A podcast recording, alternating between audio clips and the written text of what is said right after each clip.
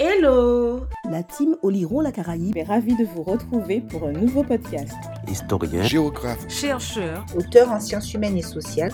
Sont nos invités chaque mois pour discuter de nos sociétés caribéennes. Oliron la Caraïbe est une plateforme numérique avec des vidéos ou encore des articles. Sur olironlacaraïbe.com et sur tous les réseaux sociaux.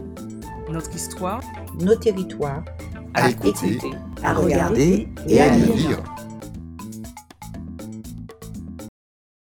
Bonjour chères auditrices et auditeurs, nous retrouvons dans ce podcast aujourd'hui Stéphanie Belrose, membre de la team Moliron la Caraïbe, qui nous présente une analyse des voix d'esclaves lors d'un procès de la Cour prévôtale de la Martinique qui se tient à Fort-Royal durant le mois de février 1826. Il s'agit d'un travail réalisé dans le cadre du programme Voix d'esclaves qui invite à entendre la voix des esclaves des Antilles, de la Guyane et de la Louisiane française. Un ouvrage est d'ailleurs né de ce programme, publié aux éditions Cartala, et fruit d'une collaboration d'une quinzaine de chercheurs, coordonnés par Dominique Rogers, maître de conférence à l'Université des Antilles et de la Guyane et membre du Centre international de recherche sur les esclavages. Bonjour chères auditrices et chers auditeurs.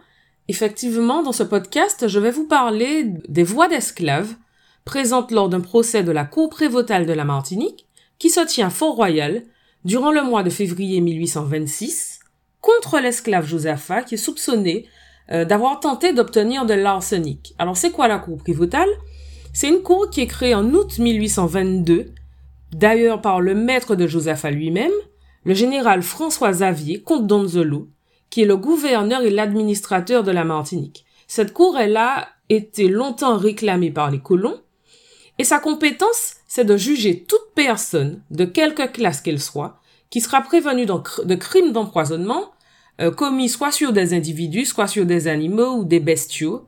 Euh, elle condamne aussi les complices des empoisonneurs, ou ceux qui auront fourni des poisons ou des bénéfices. Concernant ce procès, j'ai retrouvé aux archives huit pièces de l'instruction où les témoignages de l'accusé et des témoins esclaves sont rapportés.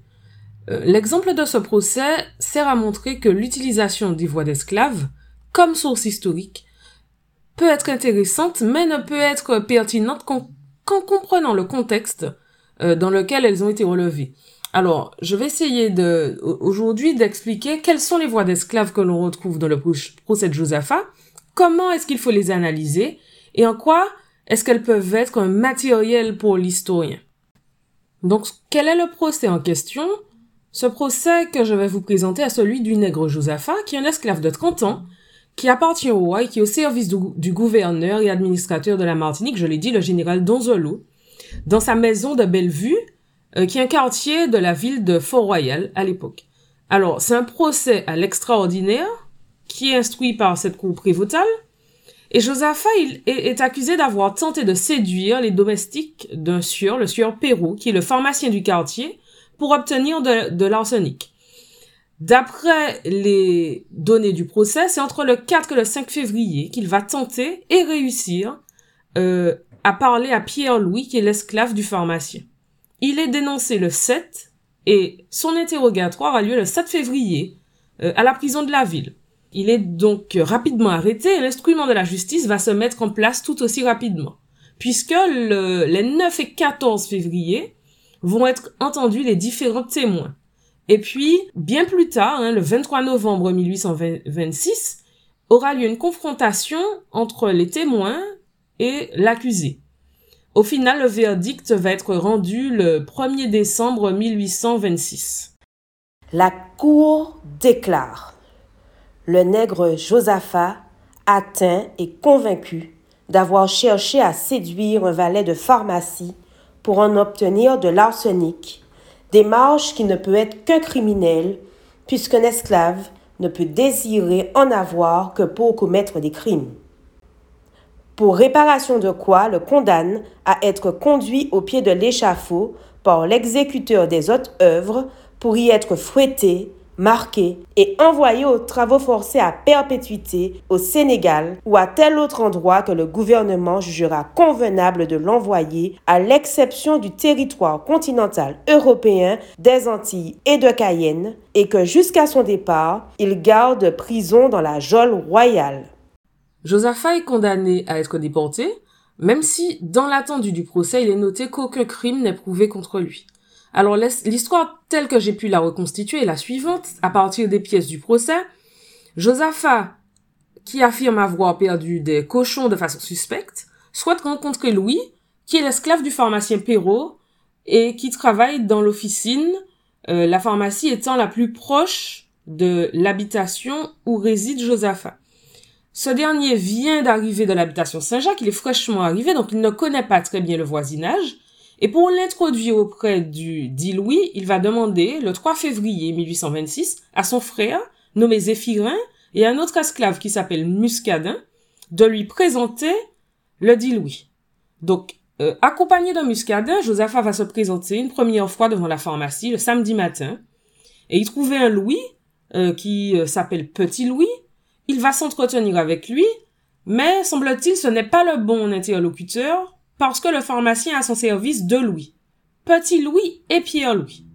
C'est Pierre Louis que veut euh, rencontrer Josaphat, donc celui qui, travaille à l'officine.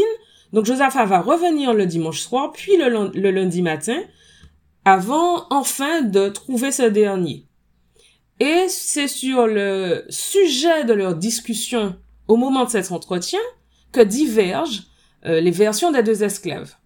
Euh, en effet, Josaphat, dans son interrogatoire, déclare qu'il a voulu rencontrer Louis pour le questionner sur d'éventuels acheteurs d'arsenic qui se seraient euh, présentés à la pharmacie les jours précédents le, de, le décès de ses cochons.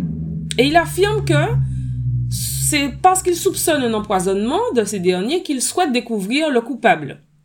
Petit, lui, par contre, va donner une toute autre version de cet entretien il affirme dans son interrogatoire, et d'ailleurs durant le procès, que Josaphat l'a approché pour lui demander euh, de lui fournir de l'arsenic, moyennant une récompense. C'est donc la parole de Josaphat contre celle de Pierre lui, puisque leur entretien a lieu sans témoin. Et donc tout l'enjeu du procès, ce sera de faire la vérité sur qui a raison. Si c'est Josaphat, mais il n'y a pas vraiment de crime. Par contre, si c'est Louis, Joseph rend coupable euh, d'avoir voulu se procurer du poison, ce qui bien sûr est interdit aux esclaves. Euh, et d'ailleurs, lors du procès, en plus de celle de l'accusé, émerge la voix de six autres esclaves pour éclairer la cour sur, sur ce qui a pu se passer. Alors, qui sont ces six esclaves? Il y a d'abord Muscadin, qui est âgé de 18 ans, qui est esclave du procureur général. Il y a Zéphirin, qui a 20 ans, qui est le frère de Josaphat et lui aussi esclave du procureur. Il y a une femme, Angèle, qui a 25 ans, qui est une esclave patronnée par François Ferblantier. C'est la compagne de l'accusé. Il y a Toussaint, qui a 40 ans, qui est un boucher, qui est un esclave patronné par le sieur l'Église. Il y a Louis, dit Pierre-Louis, qui a 16 ans, domestique du sieur Perrault, qui est le pharmacien. Et Petit Louis, qui a 16 ans et qui est également domestique chez le sieur Perrault. Alors que révèle le témoignage de, de Josaphat? Il est interrogé par le prévôt en présence du greffier, et l'interrogatoire de Josaphat se déroule comme tel.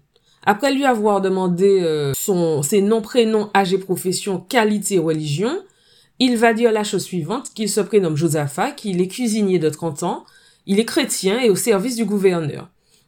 Ensuite, on va lui poser des questions sur son ascendance, ses connaissances euh, et ses habitudes dans la ville et ses fréquentations. Il répond que sa famille vient de Saint-Jacques, une habitation du nord de la Martinique, qu'il a apparenté à la famille Cotin, euh, qu'il connaît son père, qui s'appelle Louis, dit Sauter, et qu'il a été élevé par le nègre Adrien, qui est un gardien de manioc, qui vit avec sa mère Ursule, qui est, elle-même négresse de jardin. Il dit aussi que son parrain, c'est Jean-Jacques, qui est un cuisinier, et que ce dernier vit en ville, avec Angèle, qui est une négresse patronnée par son père François, un fer blantier. Une négresse patronnée, ça veut dire que elle bénéficie d'un statut beaucoup plus euh, souple que celui de l'esclave lambda. Elle a un patron, mais pas, et non pas un maître. Se trouvent également en ville trois autres membres de sa famille. D'après l'interrogatoire, il a ses deux frères, Théophile, qui est esclave de monsieur Guillaume, et Zéphirin, qui est esclave également du procureur général, et son cousin Muscadin, qui est également esclave du même procureur. Dans cet interrogatoire, Josaphat dit aussi qu'il a peu de connaissances en ville, hormis quelques jeunes hommes qu'il croise dans les balles, euh, notamment Ésias, qui est un esclave de monsieur Pinel, qui est cuisinier et originaire de Saint-Jacques comme lui-même.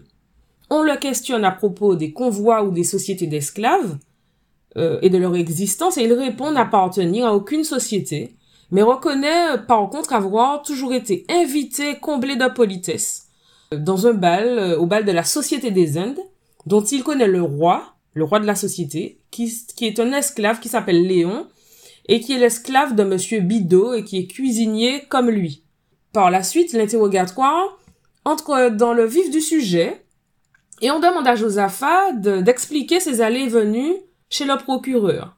Josaphat, qui est, euh, je le rappelle, esclave du gouverneur de la Martinique, explique qu'il est plusieurs, il est venu plusieurs fois euh, chez le procureur général pour voir son frère Zéphirin qui est esclave qu'il y est venu le samedi, le dimanche soir et le lundi matin à 6 heures, et que lors de cette dernière visite, il était accompagné de Pierre-Louis, le domestique du pharmacien, que Muscadet lui avait désigné.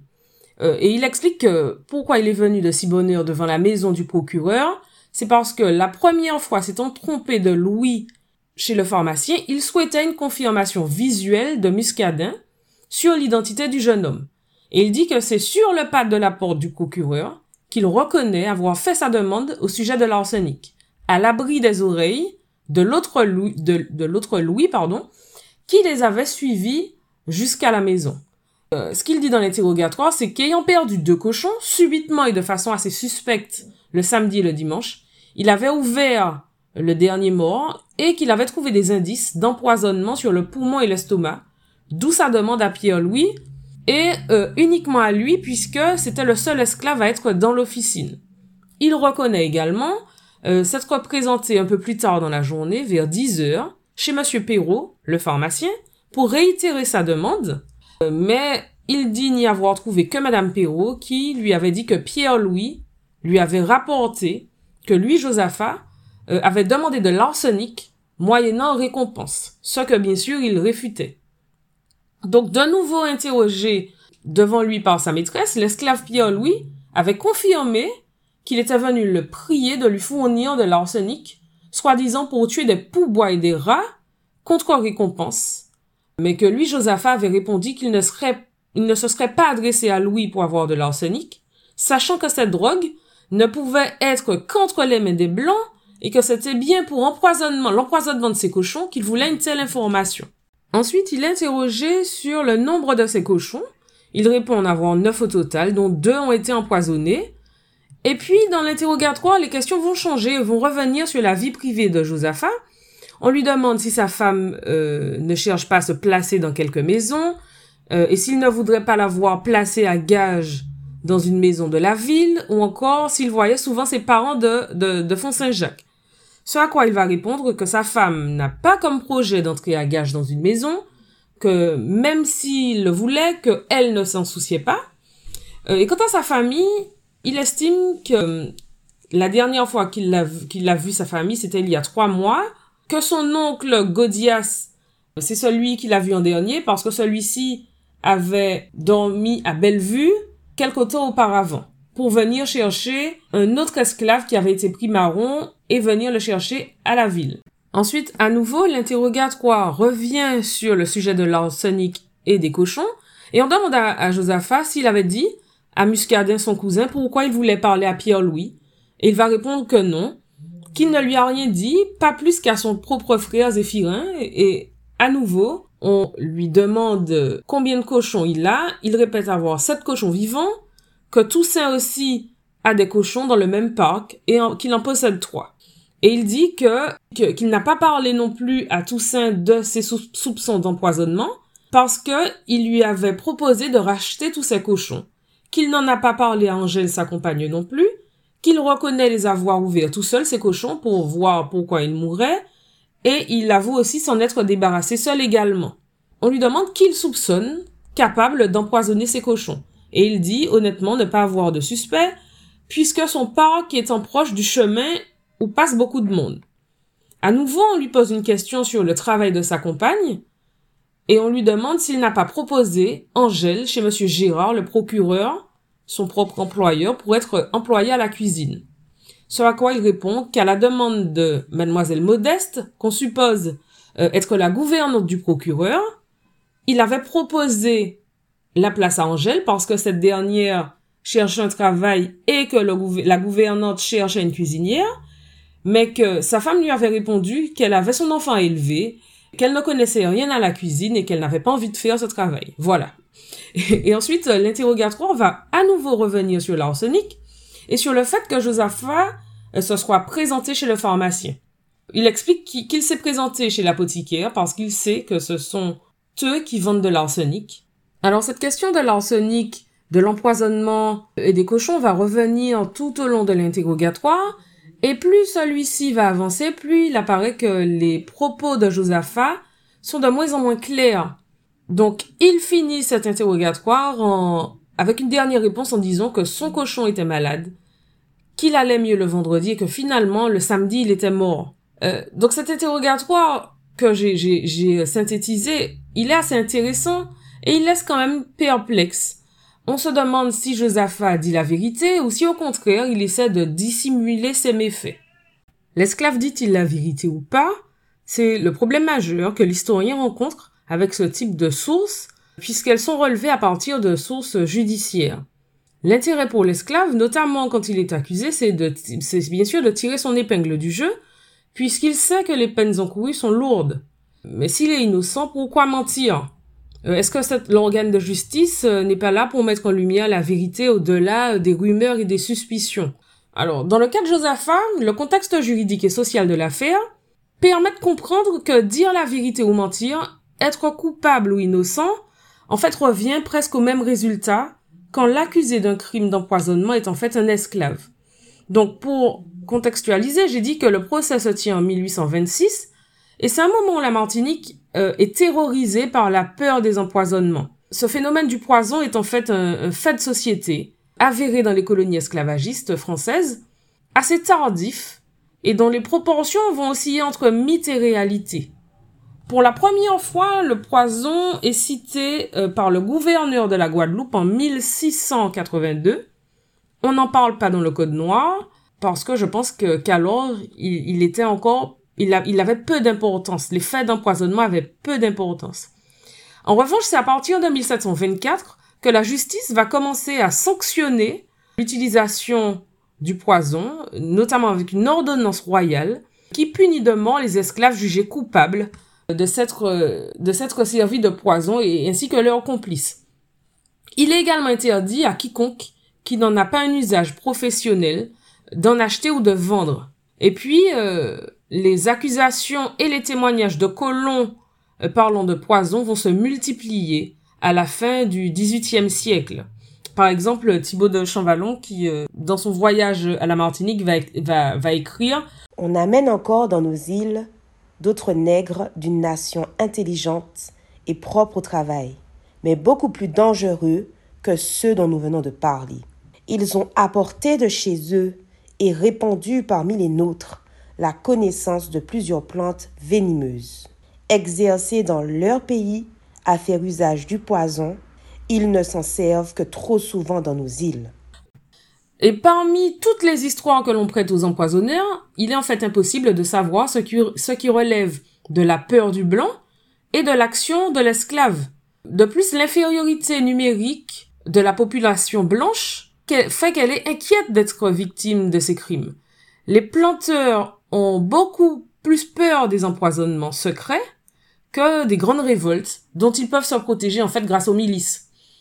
Et puis en plus à l'époque la médecine est encore peu connue, de la population. Et euh, chaque fois qu'une maladie ou une mort inhabituelle d'un individu ou d'un animal survient, en fait, elle, cette mort est très vite considérée comme étant la conséquence d'un empoisonnement. Euh, D'ailleurs, le docteur Ruff de la Vison va estimer que cette passion des nègres pour le poison, pour, le citer, est une croyance générale dans les Antilles françaises et particulièrement à la Martinique. Pour lui, en huit ans d'exercice sur l'île, il n'y a pas d'affection aiguë ou chronique qu'il n'ait entendu attribuer au poison. Donc il va même citer euh, dans ses écrits que euh, on lui demandait de façon régulière, en tant que médecin, de déterminer si une maladie était liée à l'utilisation du, poison ou à une euh, maladie naturelle. Donc son opinion est assez importante. D'ailleurs, lorsqu'on lui demande à ce docteur si les nègres possèdent des substances capables de produire la tuberculose, il va répondre Comme médecin, je ne connais aucune substance qui ait cette propriété. Comme créole, je crois que les nègres sont si méchants qu'ils sont capables de tout. Son opinion, qui est pourtant celle d'un homme de science, va par ailleurs être très répandue elle est révélatrice de la peur des colons quant au poison et surtout du sentiment d'insécurité qui existe dans la colonie, ce sentiment qui va justifier la création d'une cour prévotale à la Martinique, spécialement pour juger les crimes d'empoisonnement.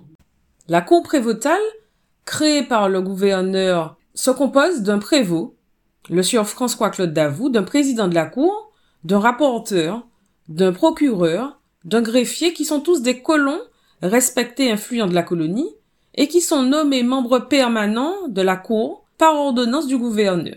Cette cour prévotale est spécialement dévouée aux crimes d'empoisonnement et elle est différente des cours prévotales de la métropole ou encore celles de Guyane, qui, elles, vont juger tous les crimes commis par les nègres avec un débat public où l'accusé est assisté d'un défenseur nommé d'office.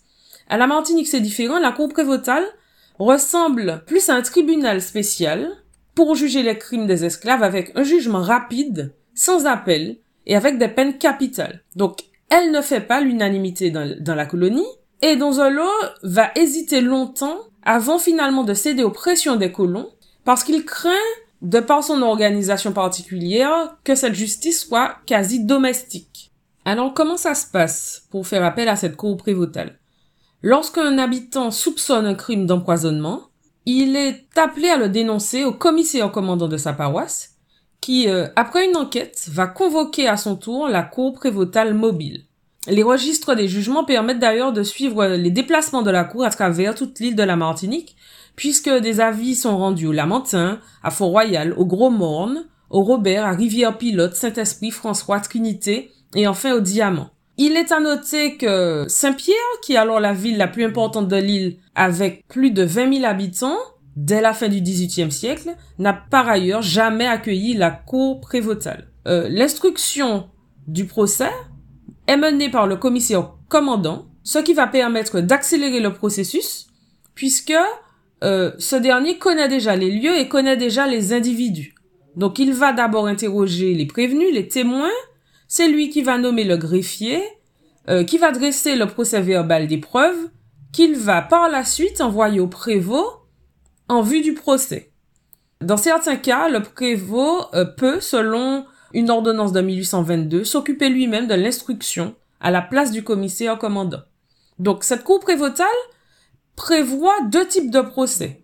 Il y a les procès à l'ordinaire, c'est-à-dire des procès qui sont civils, où les parties sont reçues euh, et, où les informations sont converties en enquête. Et puis il y a les procès à l'extraordinaire, c'est-à-dire des procès criminels euh, dans lesquels prévenus et témoins vont se rencontrer pour être confrontés. Ce débat a lieu devant la cour assemblée, il est noté puis relu à la clôture de chaque séance. La procédure est ensuite communiquée au procureur qui va donner ses observations par écrit dans une lettre cachetée et qui sera destinée à être ouverte devant l'ensemble de la cour prévotale. Ensuite, celle-ci, cette cour peut alors se prononcer. En quatre ans d'existence, puisque la Cour prévotale de Martinique va, va exister d'octobre 1822 à février 1827, la Cour prévotale va rendre 30 jugements à l'extraordinaire et 11 à l'ordinaire, soit un total de 448 prévenus, dont 369 sont des esclaves, 47 sont des esclaves patronnés, 29 des libres de couleur, c'est-à-dire des personnes de couleur qui sont libres, et il n'y aura que 3 blancs. Sur ces 448 prévenus, 288 sont des hommes et 160 pardon, des femmes. Le procès de Josaphat, il est mené de façon conforme aux articles de l'ordonnance de la création de la cour prévotale, puisque euh, on retrouve les différentes étapes de la procédure judiciaire dans l'instruction du procès. Le cas de Josaphat est particulier parce que, comme il appartient au gouverneur de l'île, qui est lui-même à l'origine de la cour prévôtale, il ne va pas être interrogé par le commissaire commandant de sa paroisse, mais par le prévôt lui-même. Un prévôt qui est un, notable reconnu dans la colonie, qui est un homme nommé et apprécié par le général Donzolo lui-même, et qui le décrit comme un homme ferme avec de l'aplomb. Quand on sait en plus la paranoïa qui règne alors sur l'île quand il s'agit du poison, on peut aisément admettre que dès le départ, la parole de Josaphat ne peut être que faussée. Dans un tel contexte, on peut supposer que l'esclave est quelque peu impressionné par un tel dispositif judiciaire qui se dresse face à lui, qu'il soit l'accusé ou, qu'il soit un simple témoin. Euh, au moment où le procès se déroule en plus, en 1826, la cour prévôtale est déjà vieille de plusieurs années, et sans doute est-elle connue et redoutée dans la colonie, puisqu'à la moindre suspicion, les esclaves, moindre suspicion de poison, d'empoisonnement, les esclaves sont vite arrêtés, jugés et condamnés. en plus, le nombre important de prévenus est bien la preuve d'une justice qui est euh, quelque peu à la chaîne. Euh, et puis, il faut également rappeler que les membres constitutifs de la cour prévôtale sont des colons blancs qui ne sont pas juristes de profession. On peut donc douter de son impartialité, notamment quand il s'agit de juger des affaires avec une famille, un ami ou une connaissance à la place de la victime supposée d'empoisonnement, comme il semble être le cas euh, pour le procès de Josaphat, nous le verrons. C'est d'ailleurs ce que craignait Donzolo lors de l'élaboration de la cour, qu'il y ait une impartialité.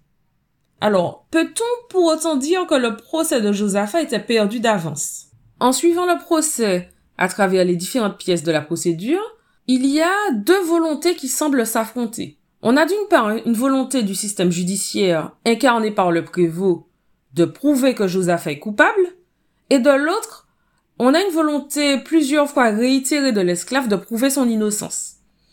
Euh, en effet, lors de l'interrogatoire et lors de la confrontation des témoins, le prévôt fait remarquer aux témoins qu'il se contredit. Il invitait à être plus franc, disant que cette dénégation ne pouvant que le compromettre. Il est aussi appelé à convenir je cite, de la vérité qu'il n'a pas perdu de cochon et qu'il n'avait aucun motif plausible pour chercher l'auteur de leur mort. Il est clair que bien avant le procès, dès l'interrogatoire de Josaphat, qui est la première étape de l'instruction, le prévôt a déjà arrêté son jugement sur ce qu'est la vérité. Euh, de plus, les questions qui sont répétées autour de ces allées-venues devant la maison du procureur général et sur sa volonté différente que sa compagne comme cuisinière, laisse penser que, en fait, le prévôt soupçonne une tentative d'empoisonnement sur la personne du gouverneur, donc sur un de leurs collègues. Dans ce cas, il y aurait donc d'emblée un parti pris. L'art de mener aussi l'interrogatoire du prévôt est aussi à souligner parce que les questions semblent être posées à l'accusé avec une espèce de pression constante. Les questions passent d'un sujet à un autre, pour revenir de façon soudaine sur un sujet précédemment abordé, et c'est une technique qui vise peut-être à déstabiliser le prévenu. Par ailleurs, bien qu'aucun crime ne soit reconnu contre lui, il est jugé coupable. La suspicion, en plus, et la réputation de sa famille jouent de toute façon euh, contre lui, puisque lors de la confrontation des témoins, à l'annonce de son lieu de parenté, de son lien, pardon, de parenté avec les Cotins, le président de la Cour observe que ce sont des empoisonneurs reconnus. Donc un propos qui sous-entend que puisque certains membres de sa famille sont des empoisonneurs, il ne peut que l'être lui aussi. Josaphat ne peut que l'être lui aussi. Et cette notion de réputation, qui est très importante au sein des sociétés esclavagistes, paraît être ici un des facteurs pris en compte par la Cour pour établir son jugement.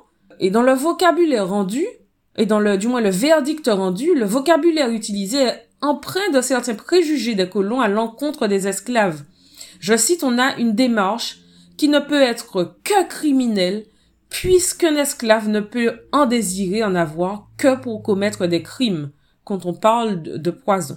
De son côté, Josaphat ne cesse de clamer que c'est l'empoisonnement de ses cochons qui justifie sa démarche, et c'est une version qu'il réitère lors de la confrontation chaque fois qu'un témoin est devant lui. À la fin de l'entretien, il soutient encore qu'il a dit la vérité, mais qu'il n'a plus rien à dire puisque tout le monde semble être contre lui.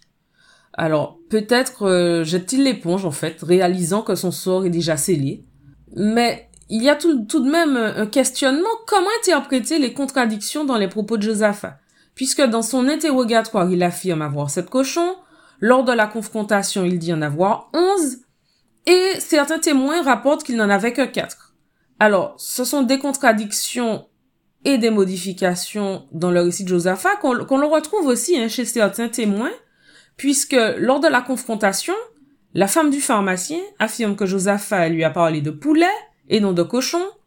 Petit Louis confirme sa déposition mais rajoute que l'accusé lui a parlé de cochon et de poulet, euh, alors qu'il ne mentionne que des cochons dans son premier témoignage. Pierre-Louis, euh, quant à lui, va rajouter que l'arsenic demandé par Josaphat était destiné à tuer des rats et que c'est de poulet dont il était question, ce qui va différer de sa déposition également. Donc comment interpréter ces variations dans les récits des différents témoins?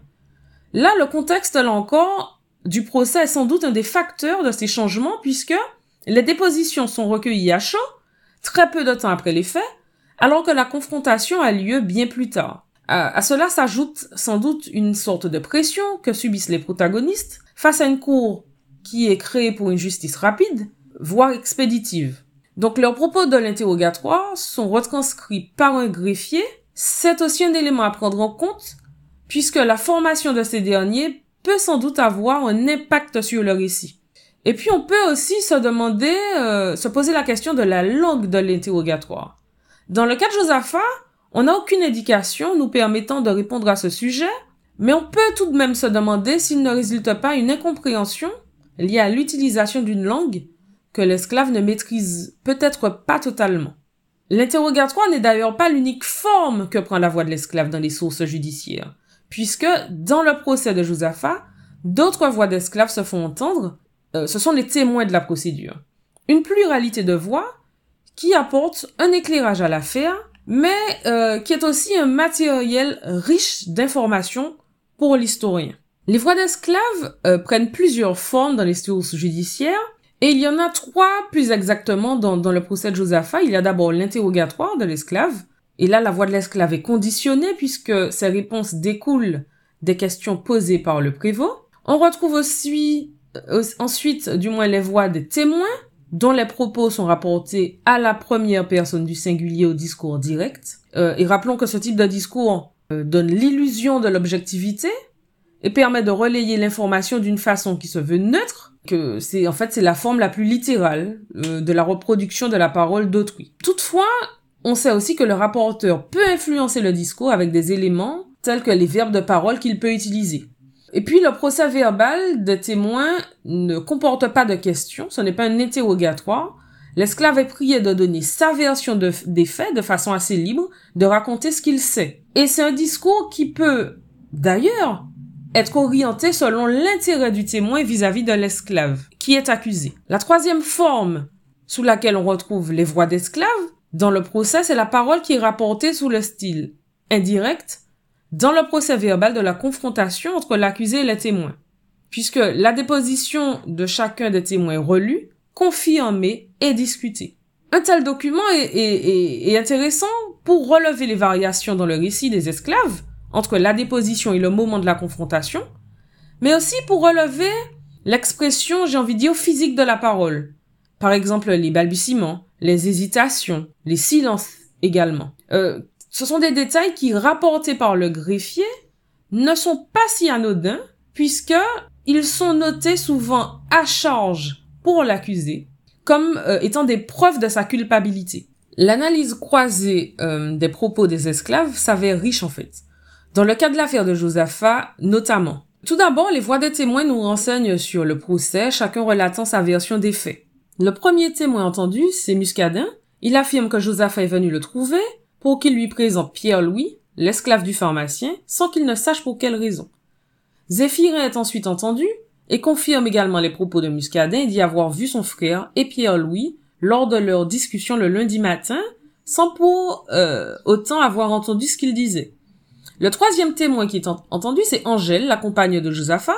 Elle explique qu'il lui a proposé d'entrer au service du procureur comme cuisinière. mais que ne sachant pas faire la cuisine, elle ne pouvait pas se présenter pour ce travail. Elle ne sait pas non plus combien de cochons il possède, mais euh, le 7, elle dit qu'il y en avait quatre vivants et un mort. Elle ignore aussi s'il avait des poulets, mais que quelquefois ses parents lui envoyaient deux ou trois volailles qu'il emmenait à Bellevue. Elle reconnaît enfin euh, que son compagnon est quelqu'un qui lui veut du bien, qu'il n'a jamais levé la main sur elle, et avec euh, qui elle n'a jamais eu de forte querelle, et qu'elle ne lui a jamais donné de sujet de jalousie.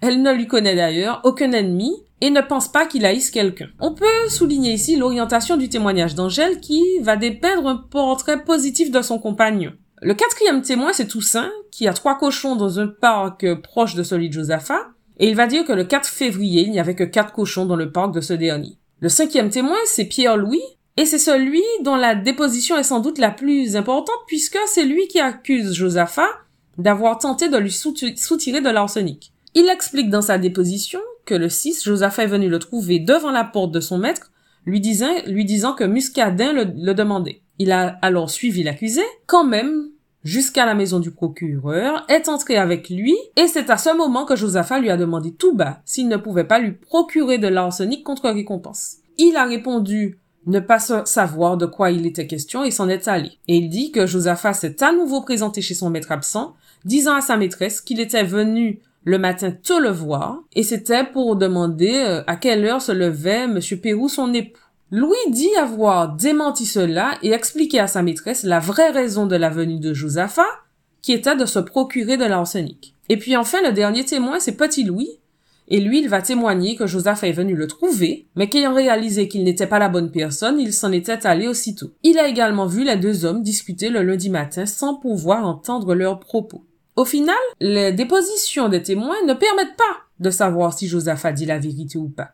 Cela dû aux variations dans les récits de chacun. Néanmoins, ces, ces dépositions offrent et ouvrent à l'historien une fenêtre directe sur des moments de vie et sur la société de l'époque. En effet, les sources sur ce procès sont, sont extrêmement riches. En plus du procès, les propos des esclaves vont nous renseigner sur le personnage qu'est Josaphat et en tout cas vont nous permettre des hypothèses à son sujet. Euh, on apprend en effet que, bien que récemment arrivé en ville, il possède déjà au moins quatre cochons, signe qu'il a un peu d'argent, en plus assez vite gagné, ce qui lui a permis de les acheter. Euh, on sait aussi qu'il a une position qui est quand même enviable dans la hiérarchie servile puisqu'il est domestique au service qui plus est du gouverneur lui-même.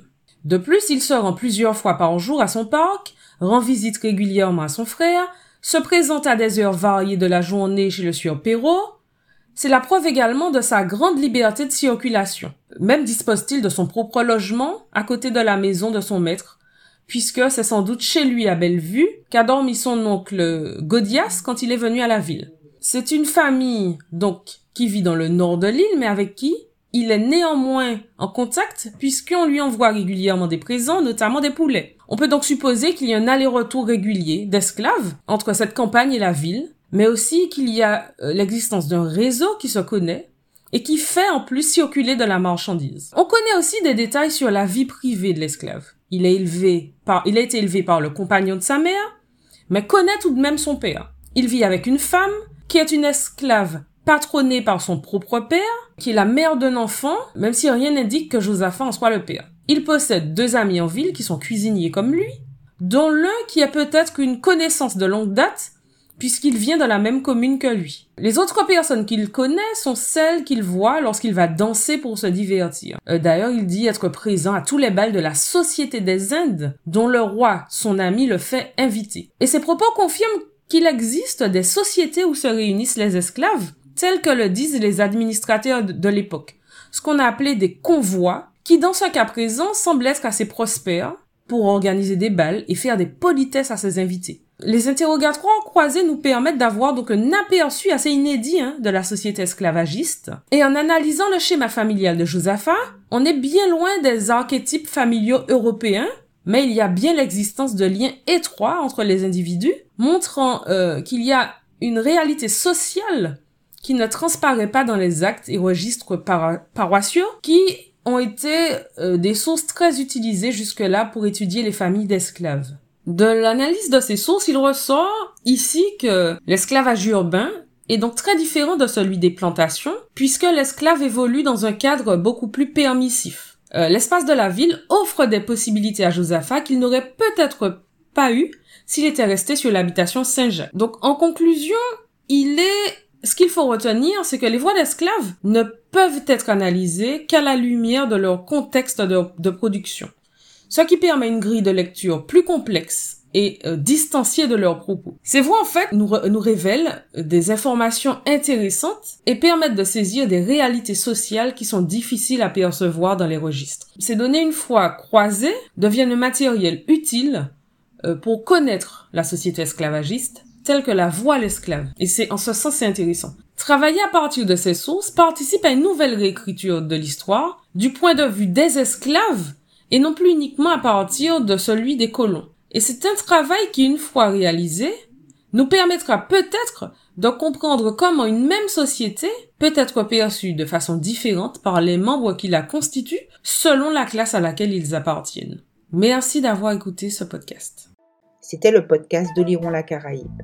Oliron la Caraïbe, c'est une plateforme numérique avec également des vidéos ou encore des articles sur olironlacaraïbe.com et sur tous les réseaux sociaux. Notre histoire, nos territoires, à, écouter, à regarder et à lire.